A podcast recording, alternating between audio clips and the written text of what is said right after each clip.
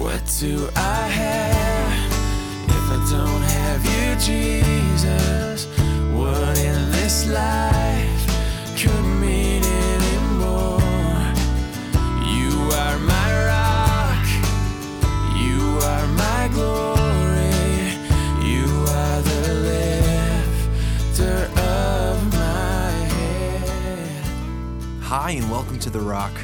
If you've ever been involved in a relational conflict in a church setting, you'll benefit greatly from the insights found here in 2 Corinthians. Pastor Paul must defend himself and his ministry against false accusations made by church troublemakers. Now let's join Pastor Ross with our verse by verse series through 2 Corinthians entitled Strength Through Weakness. All right, good evening, everybody. It is time to dig back into Second Corinthians chapter 3. We're going to pick up where we left off, like we always do. And tonight, just a really helpful study, a passage that helps us figure out what our Christian life is supposed to be all about. So if you're in doubt, you will be enlightened this evening. Let's ask the Lord for his help. Now, Father God, as we sang and worshiped the prayer to open the eyes of our hearts, Lord, we very much need that to happen. For us to discern these truths, Lord, we need the help of the Holy Spirit who's with us and in our hearts, given from heaven for that very purpose to help us with these things. So help us to cooperate with you helping us, Lord. We pray in Jesus' name. Amen. Everybody has heard and probably has used the expression, you know, back in the good old days. And we tend to like to romanticize the days gone by. But if you recall, Ecclesiastes, Solomon said that that kind of thinking is not wise. He said, Do not say, Why were the old days better than these? For it is not wise to ask such questions. And so the New Living Translation puts it this way Don't long for the good old days. That's not smart. Now, I think the reason for that is, is that when we're constantly living in the past or looking back, we're not present right there for the day to live as God would have us live. And so I think that's part of why it's not wise to romanticize the past. But it would be great advice for these Corinthians, especially uh, in light of what's going on.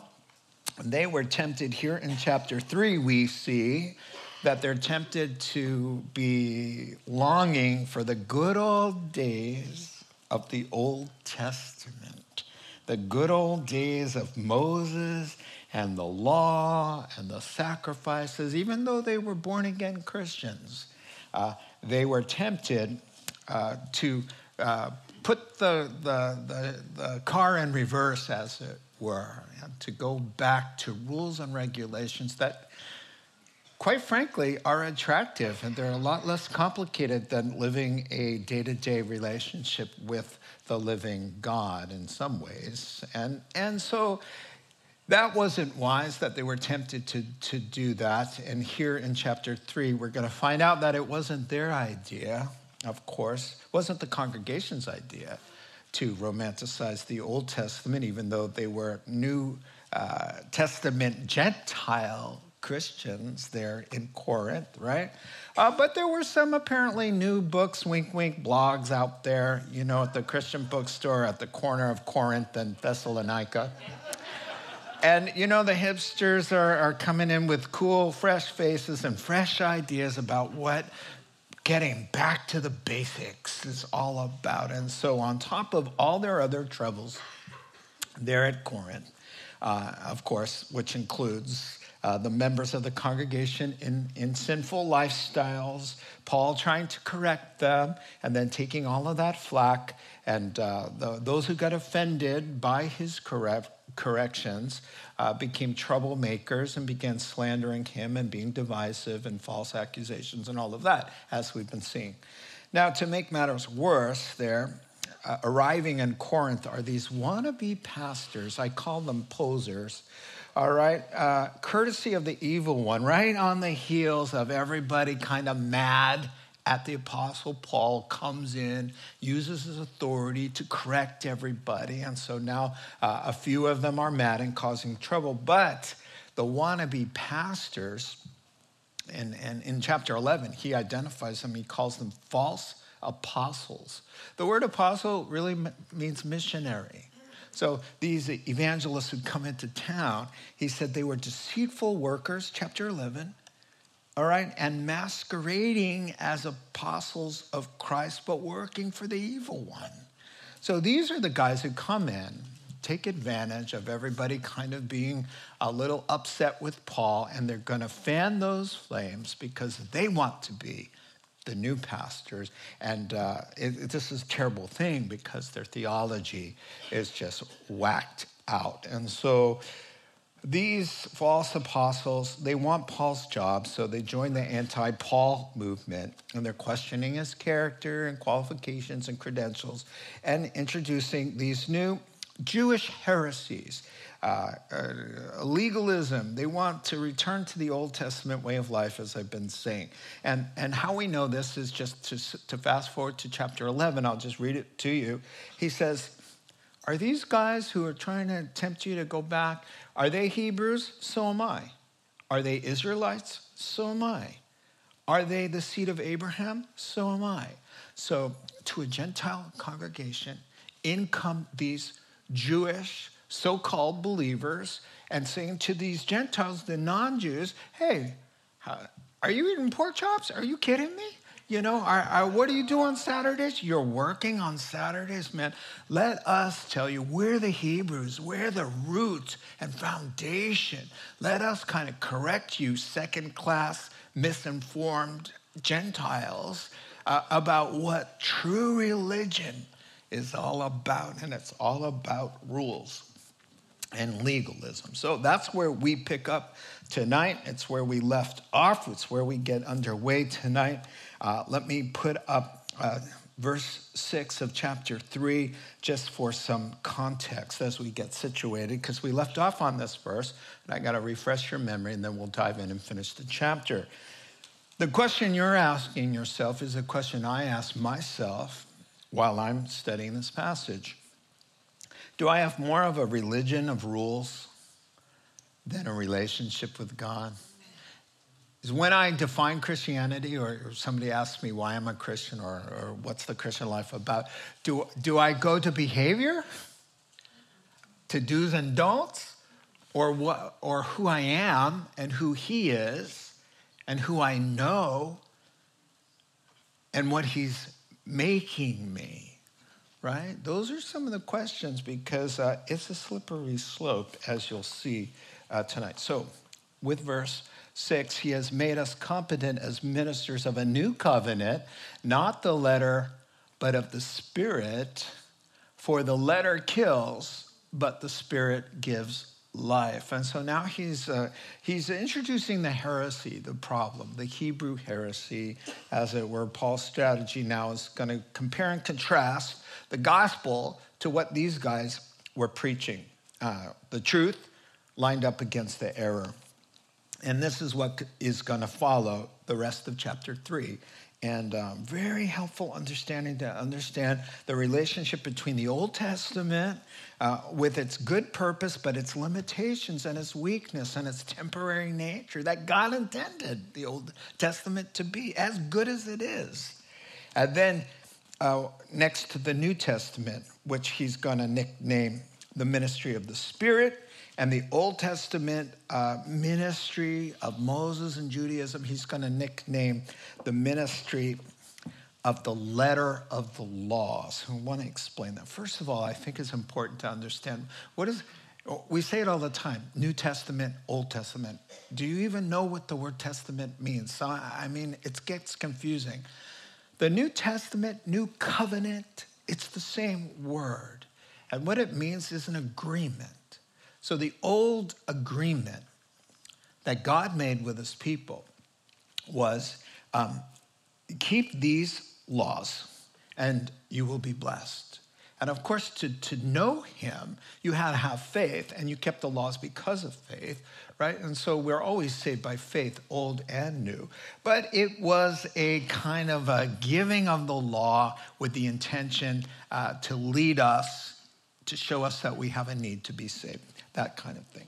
Now, the Old Testament said about the Old Testament that there's this new arrangement coming arrangement, testament, covenant, same words that God was going to, uh, that the Old Testament would give way and fade away to this new thing. And he says in Jeremiah 31, I will write my law on your hearts, my moral law on their hearts, and my spirit will make you alive inside. It'll change your hearts. It'll give you life instead of letters written on stone. So there's this juxtaposition of the law that came down, the thou shalt not murder kind of thing, or thou shalt remember the Lord, number one in our lives, next to um, the grace, just juxtapositioned next to the grace of God and the cross. And so, uh, grace is versus law there. So, to sum it up, the two dispensations really are either do this or die, or trust Christ and live. And so uh, the gospel was unconditional agreement, John 3:16. So here's the law, you got to do this. You got to keep them all, right? Or die. Versus for God so loved the world that he gave his only son that whosoever believes. So it's 613 laws or whosoever believes. And so that's what he's putting uh, side by side like that. So to sum it up, the New Testament is a ministry of spirit, he says, of life. And then the Old Testament is, uh, is the ministry of the letter of the law. So why does he shorten it from the, the, the letter of the law to letter? Because at the end of the day, all you have with a law is the letters that make up that law.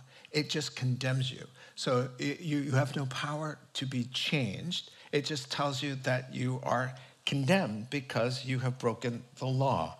And so that's what's left is just a bunch of letters. Thou shalt not, but thou shalt, but we shalt. That's the problem. and and we find out that we're sinners and so all of that. So the letters or the commands, the rules are good and right, but uh, they can't save you, they can't love you, uh, they can't transform you, they can only point out, they can't even say a good word for you on your behalf. Uh, what the law will say on your behalf is this guy is messed up, and all this guy does is break laws. That's what laws do. And so in come the Hebrew heretics, and uh, they say, let's get back to the pure religion. You know, you poor, mis- misguided uh, Greeks, let us help you. Uh, shackle your soul to the letter of the law. So Paul says, nonsense. So starting in verse 7, uh, he's going to compare their theology of making lists, do's and don'ts, to the grace of God all right, so here, here Paul says, okay, that's a bunch of nonsense, 7 through 11. Now, if the ministry that brought death, which was engraved in letters on stone, came with glory, so that the Israelites could not look steadily at the face of Moses because of its glory, fading though it was, will not the ministry of the Spirit be even more glorious?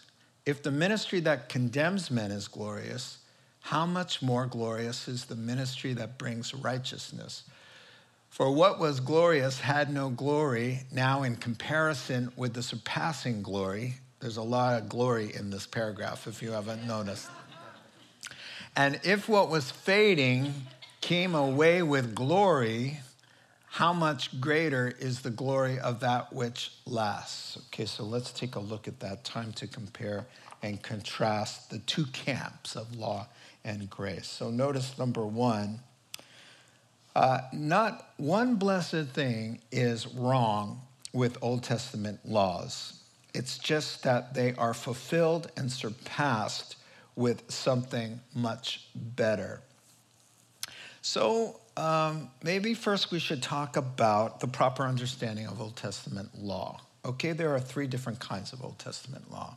Number one, there are laws uh, for the nation, all right? And so those laws don't apply to the church. We're not a nation, we're a church, we're the church.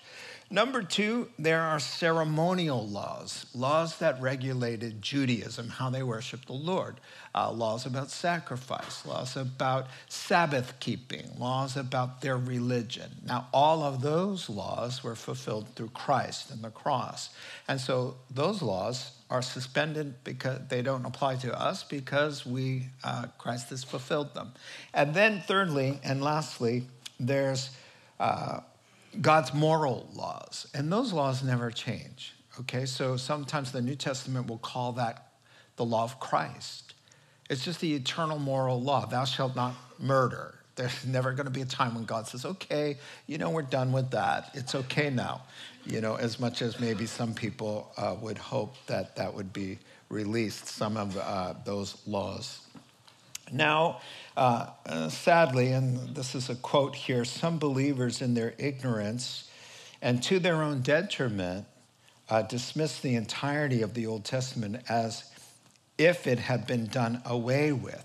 No, no, it's the Word of God right? It, you need a proper understanding of those laws. And once you understand uh, the ceremonial laws don't apply to us because they're fulfilled in Christ, and the national laws don't apply to us because we're a church, everything else, the Bible characters, the heroes, the history of, of Israel, God's redemption, redemptive plan, the, the account of creation, the fall, the flood, the tower, the creation of nations. All of this is the word of God, but you have Christians today who say, you know what, you know, it's fulfilled. So, you know, I don't read the Old Testament, and that's a shame.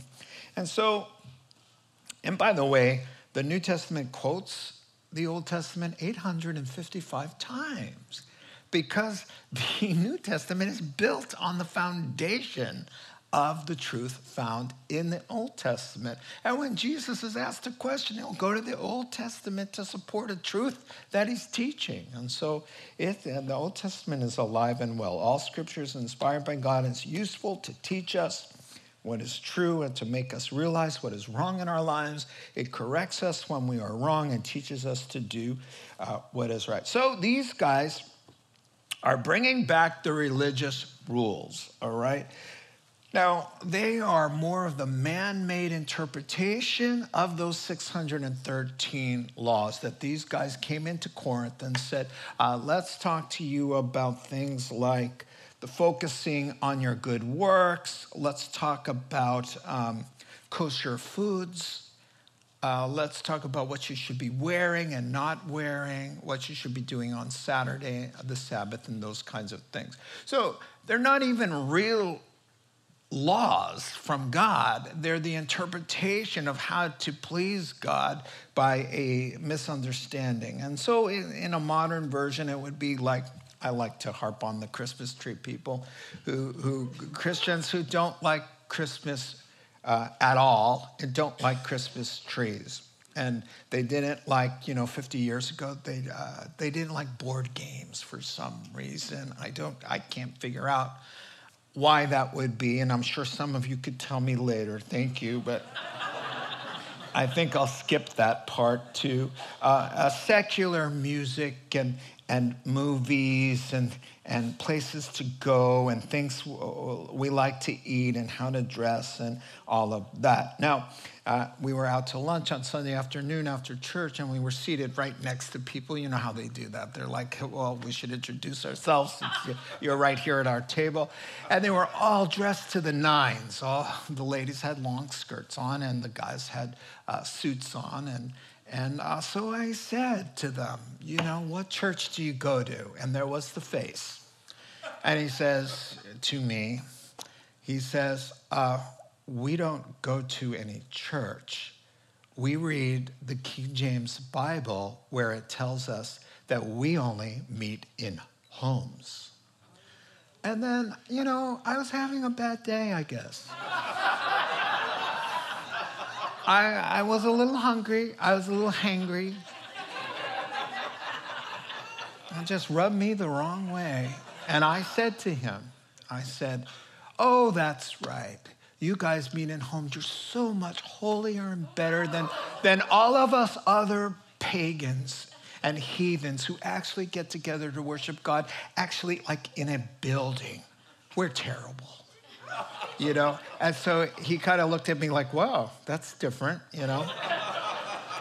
and so we walked away mumbling something about the King James Bible and, and, and that's, and I said something about the temple. What about the temple? And what? Uh, the book of Acts just, the book of Acts records only 30 years of Christianity. 30 years. And in those 30 years, they started in house, they started in the temple. That's a big building. And they met daily at the temple until they got kicked out. And when they got kicked out, in the first 30 years, it wasn't the custom, and buildings weren't available for churches because guess what? There weren't any. And as soon as the church got up and running and they figured out, hey, we're growing, they started renting halls, like in the book of Acts. Paul rents a hall. Now I know you're thinking, like, hey, dude, we're with you on this. You're like, we weren't at that little lunch, you know? But I'm just saying that that's the spirit of what came into Corinth and said, You, you mean in a building? Oh, how terrible, awful, you know. And so Paul was like, hey, I got to stop these guys. Now, now the thing about this is, is that the reason why this is important is because it's so attractive. It's so attractive. Colossians chapter 2 says this. These rules may seem wise because they require strong devotion, pious self denial, and severe bodily discipline, but they provide no help in conquering a person's evil desires. There's no life in them.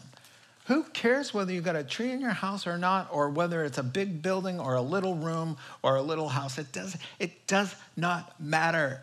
And whether you're eating this or eating that, Jesus says you, it goes in your mouth and it comes out of your body and it doesn't affect your heart. Those are Jesus' words.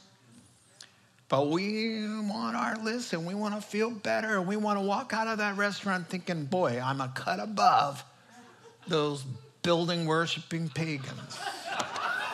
I'm done there. Okay. And by the way, my wife told me when we got in the car, you sounded a little harsh. and I just smiled and said, honey, I love you. And I received that criticism. okay, maybe I didn't do that. Now, Paul. Paul, okay, let's dive in. Paul's not going to disrespect the Old Testament. He's just going to exalt the new. And he's, he's just going to say, uh, let me show you its superiority and its supremacy. And why? And here's his point. Paul is going to make the point in the next paragraph. This is why we're so bold, all right? He's going to say, this is what puts the fire in the hearts of ministers uh, to encourage and rebuke with all authority. That's, he's defending. They're saying, what are you so bold? And you think you can come in here and what, why are you so excited about getting everybody in shape and in line? And he's saying, This is the reason.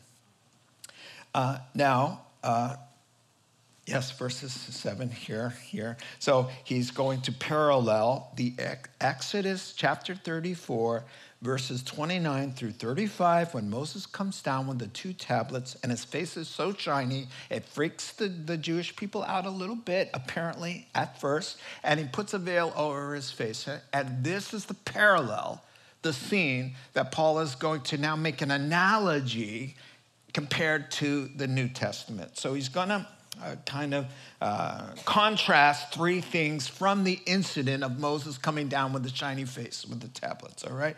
So, first of all, he's going to go from the greater to the lesser, uh, from the lesser to the greater argument. And so, number one, he's going to say, if the ministry of death was glorious and splendorous. Splendorous, is that a word? I made it up. If it's, if it's splendid, all right, when he comes down the mountain, there's uh, Shekinah glory. His face is shining. At the tabernacle, God shows up. The mountain was glowing, the angels, and all of this stuff. If it was glorious when it was a ministry of death, meaning it says, do this or die, and you've done it, so you're a dead man, how much more glorious the ministry of the Spirit that reconciles you to God and makes you alive? So, wouldn't that make sense that the New Testament is, uh, is better? Now, and secondly, he says, if the glory and the splendor of the ministry that condemns somebody is glorious, then how about the ministry that makes people right with God? So it's kind of a similar thought there. And then thirdly, he says, if the temporary fix, Judaism, with the sacrifice of animals and Yom Kippur and all of that was a glorious good thing. How much more the permanent uh, resolve of forgiveness of sins through, through the death of Christ on our behalf. And so clearly the good old days were good, but the present reality in Christ and the gospel, the Holy Spirit in our hearts, is better.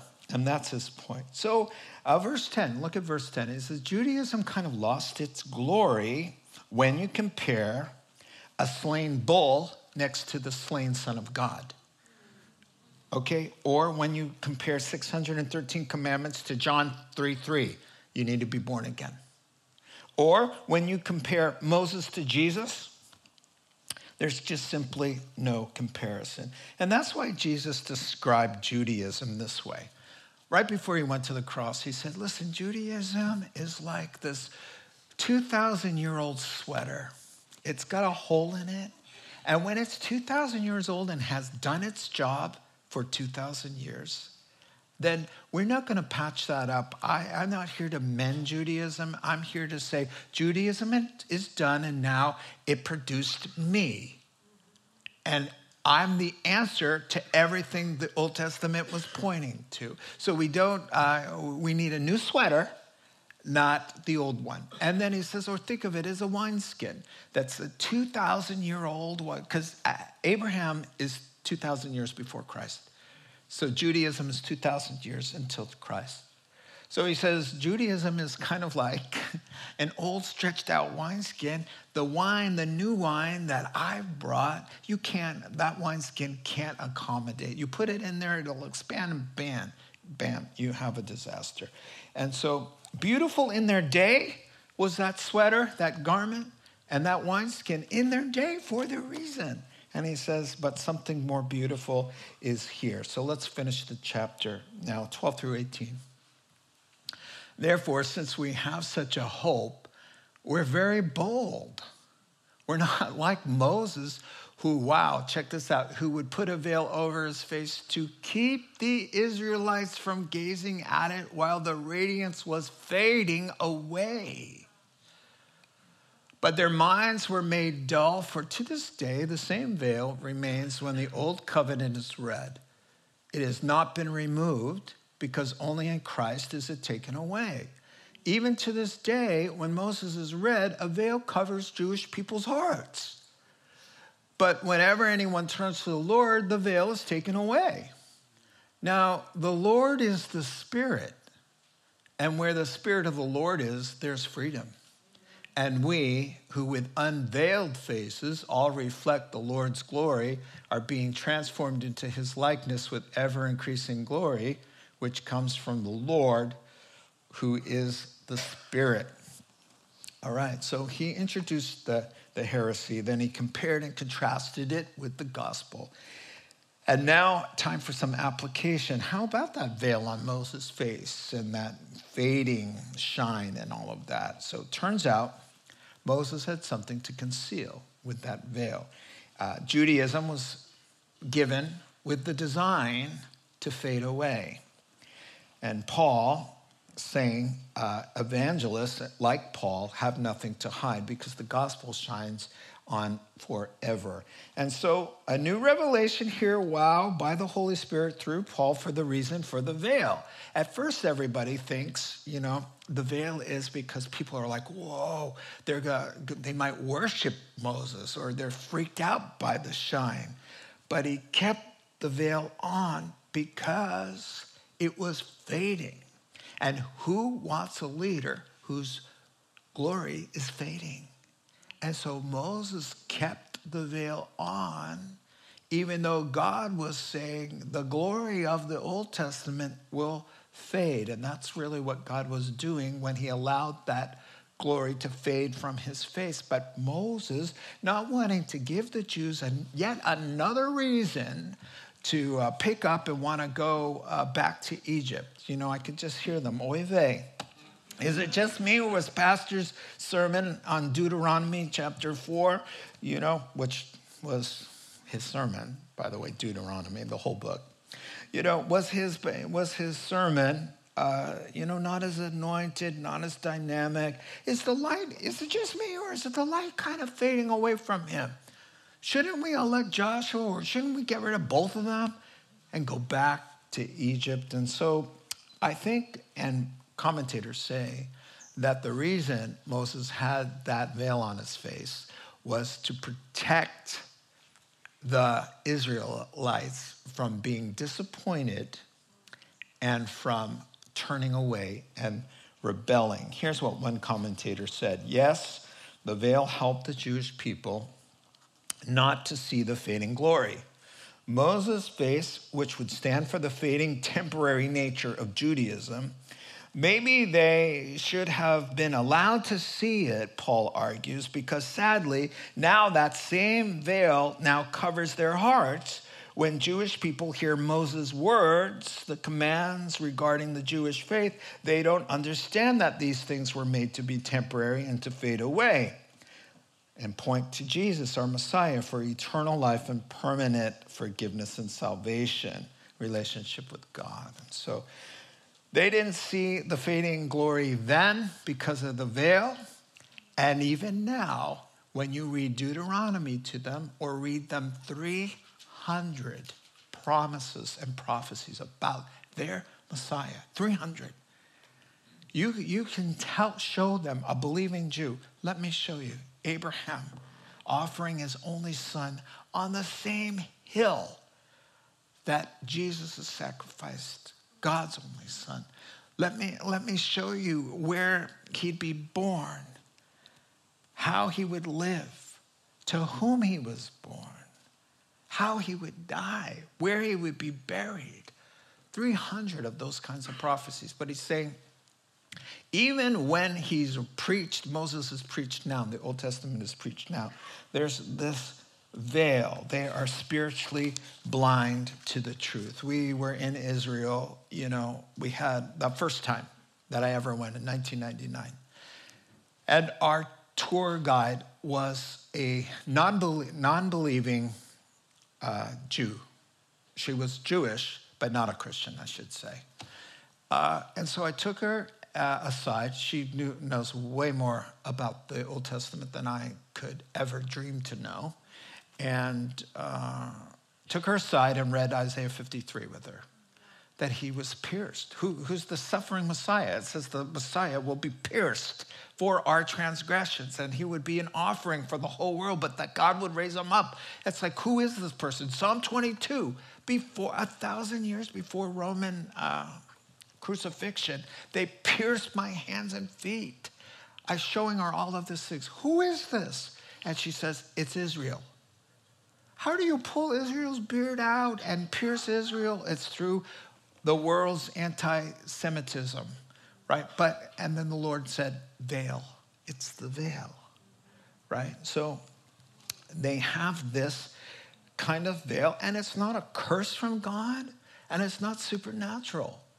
I mean, if you want to talk about who's the source of the veil of any unbeliever's heart that covers us, is he's going to say in next chapter, he's going to say, the God of this age blinds the minds of those who don't believe.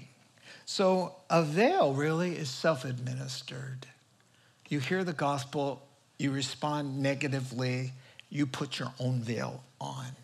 And he says, he, he continues on, verse 16, but there's hope, he says. When a person turns to the Lord, if when you're hearing the gospel, there's a little bit of turning and cooperating and believing, then God, by his Spirit, will lift the veil. And it's a beautiful thing. Whether you're Jewish, he means, he says, when a person, whosoever.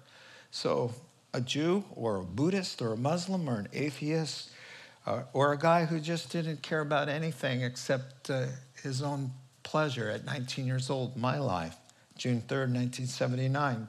The Lord lifted the veil. And I'm on a sidewalk in front of a bar with totally open understanding of a heaven and a hell of a Jesus that I've been running from.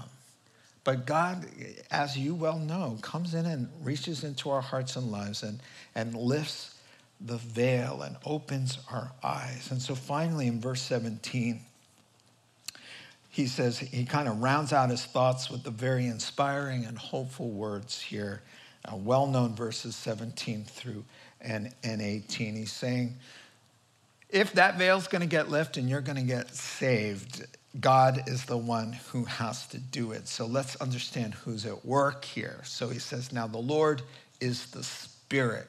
All right? So Jesus tells us that in John 16, he says that the Holy Spirit's job is to convict us, to, to uh, confront us, to soften our hearts, to open our hearts, and uh, to show us our condition and our need for Christ. And so here's, what's, here's what Paul is saying. These people are fully aware of the Holy Spirit. They're obsessed with the Holy Spirit.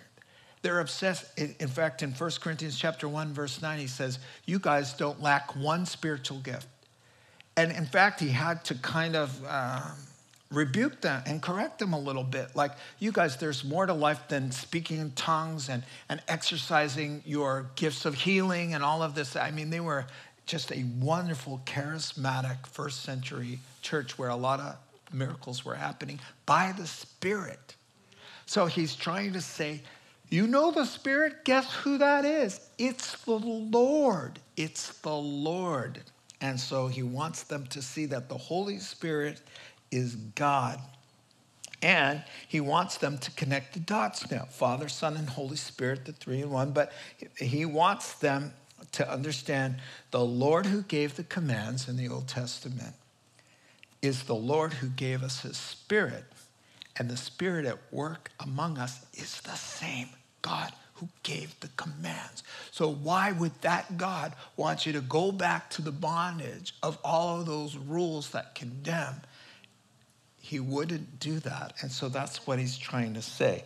So he's going to say, let's compare Exodus 32 when Moses came down that mountain with the law, 3,000 people died because it's the ministry of condemnation. The law says, don't lie. If you lie or if you break the Sabbath, you're going to die. So it's a ministry of death. And as a token, 3,000 people died. Uh, that was the day of Pentecost. On the day of Pentecost, what, 1,500 years later, in Acts chapter 2, it's the day of Pentecost. So the Lord, instead of the Lord giving the law, where 3,000 people died, the Lord gave the Spirit, and how many people got saved? 3,000. Did you catch that? So the day of Pentecost, when the law comes down from the mountain of the ministry of the letter that kills, 3,000 people die, and then the Lord, who is the Spirit, giving himself into our hearts to raise us from the dead, 3,000 people come to life. So he wants them to make the connection. So the Spirit is the Lord, Yahweh of the Old Testament, bringing you out of the ministry of death and fading glory into life and ever increasing glory. Therefore, there's freedom. He wants you to be set free not so that you can sin and break any rule you want, but that you be free not to sin because you're enabled by the power of the Holy Spirit. When he says freedom, that word really means freedom from condemnation and guilt and frustration of not being able to be who God wants you to be. When we have the Holy Spirit, we have freedom and enablement to be who God called us to be. So the one who commands is the one who equips and enables. God would never tell you to be or do something that you couldn't do by his power. And also freedom of access to the Lord's presence, which was unheard of in the Old Testament, that he could invite you, say, Let us therefore go boldly into God's throne room of grace, looking for, uh, with confidence and boldness, so that we may receive mercy and grace in our time of need. And so, verse 18 kind of wraps it all up in such a beautiful way. And he says, The whole point of the new, the new covenant is moral transformation. Now, you need to hear this, all right? So, it's something that rule keeping and a rule based relationship with God uh, and the letter of the law cannot do. It's about new life, it's about a new heart, it's about not wanting to do the wrong thing and having the power to abstain by the power of the Spirit. This is moral transformation. This is what verse 18 is all about. It's about a new love, a joy, a peace, holiness, character. It's all of this. And it has nothing to do about what you eat and don't eat, or whether you had a tree up last year or not, or whether you meet in a house or a building, or if you like Monopoly.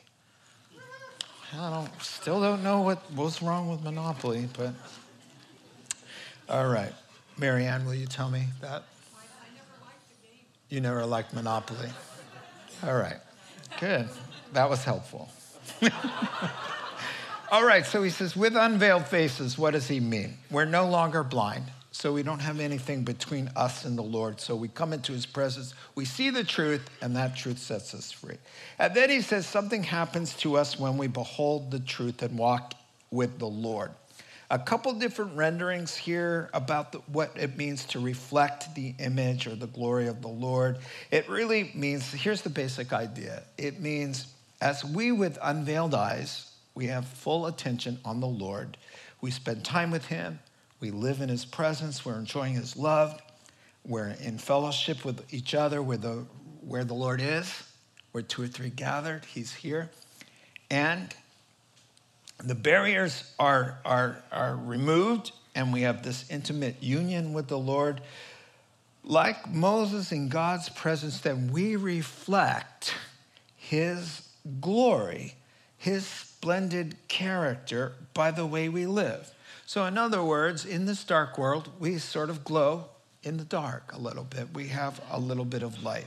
So, what does that look like? Well, when you have peace in the midst of your troubles, when you are forgiving, when you show mercy and kindness, uh, in the face of somebody who's really rude, or when you love your enemies, or go the extra mile, or turn the other cheek, you are reflecting the glory, the countenance, the character of God.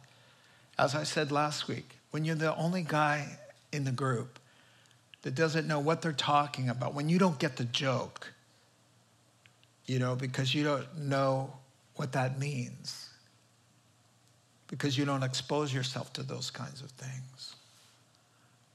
That stands out. It stands out. A strong marriage, a faithful husband, a woman who just only says uh, positive things and keeps a tight rein on her tongue. A man who loves his wife as Christ loved the church. These are ways that we reflect God's glory. We reflect his character. You, you know, I like what uh, Philippians uh, says, chapter 2 do everything without complaining or arguing, that you may be blameless and pure, children of God, without fault in a crooked and perverse generation, in which you shine as lights in this world, as you hold forth the word of life. So, our speech, our choices, our decision, our values, everything like that is, is just like shining and he says, that's what happens. Now, it, it, it's what's crazy about this is, is that you can have such an impact and you don't even know you're having an impact. I told you about the gal who was always cleaning out the lint traps and cleaning up the laundry room in, his, in her apartment building. And the custodian noticed that she was so tidy and cleaned up everybody's mess. And one day he went to use the dryer and he saw that she had just used it and cleaned out the lint trap. And he, he said, I want to talk to you. You're different. Why are you always cleaning up other people's messes and you always clean the lint trap out? Well, she started, she found a way to start talking about her relationship with the Lord. And then he wanted to know more. And then he ended up asking Christ to be his savior over a lint trap, right? So you see, when when there's this, like, what is it with you? Why are you always doing things that most people don't like to do? And she's just shining and saying, I just love, you know, I just feel, you know, I love the Lord and I know, you know, and he's like, and uh, God uses those kinds of things as we reflect him. And so what he's saying is, we're not like Moses, like, oh, oh no, this is going to fade away. He says, no, from the first day of faith till your final breath, God is at work developing you ever increasing love of God, ever deepening understanding of who He is, a better ability to, to use self control, to abstain from sin, to know His plan for your life. He says you're, it's always increasing. And now, in fact, it may do you and me some good to understand that this is our predestined, uh, our predestination. Romans 8, 28. Everybody loves this verse, but let me give you a reason not to like it so much. God causes all things to work together for good for those who love him and are called according to his purpose. Well, that's really nice. Do you want to know the definition of good? Read the next verse. It's to conform you to the image of his son. So, God's definition of why you're going through this and how God can make it good is how it's going to make you more like Christ, more patient, more kind, more long suffering, more other centered. That's what hey, it's best to get with the program if you know what the program is.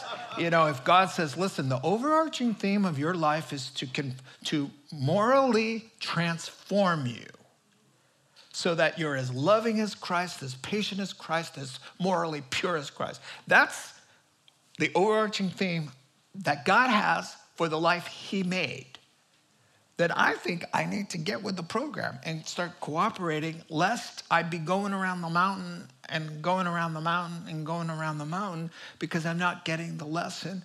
And he can't work the good. He can't work it for good because I don't get what the good is. I thought the good was for my comfort or for my convenience or for my gain of some kind. He says, no, not really. It, it could be, but it's for uh, changing you. Now I close with this quote. I saved the best for last. Here's what David Guzik says, a pastor acquaintance of mine. Here's what he says Everyone wants to know, how can I change? Or everyone wants to know, how can they change? The best and most enduring change comes into our lives when we're transformed by the time we spend with the Lord. Notice that we are being transformed. We are not transforming ourselves. There are other ways to change, such as guilt, willpower, coercion, but none of these things, none of these methods bring change that is deep and lasts as long as the transformation that comes by the Spirit of God as we spend time in the presence of the Lord. This is really nice. But he's not saying, you know, work it up, make it happen, man. But rather, work to put yourself in a posture, in the place where God can impact you and change you. Let God change you. And that happens here. That's happened tonight. You've been a little, there's a little sandpaper rubbing you a little bit and polishing you here because He's here and He's at work in you. So it's not so much up to you. It's not the person who runs but rests. It's not in, in trying, but in trusting. This is the beautiful thing is to put yourself, work to put yourself more Bible reading, turn on the worship music more often, get in the presence, be singing more often, bring Christ up in the conversation more often. And those are the times where God will impact you and change you and transform you. Let's pray together. Heavenly Father, I thank you for your love and thank you that you want to change us. We want to be changed, God, because as you tr- transform us, Lord, we're blessed. We have peace and joy and wisdom, and we do what's right, and we're blessed. We're just blessed. It's sometimes still difficult, but there's that wonderful joy and peace. And we thank you in Christ's name. Amen. You have been listening to the Rock Podcast. Our regular services are held on Wednesday nights at 6:30 and Sunday mornings at 8:30 and 10:30 a.m. in Santa Rosa, California. If you would like to learn more, please visit our website at cctherock.org.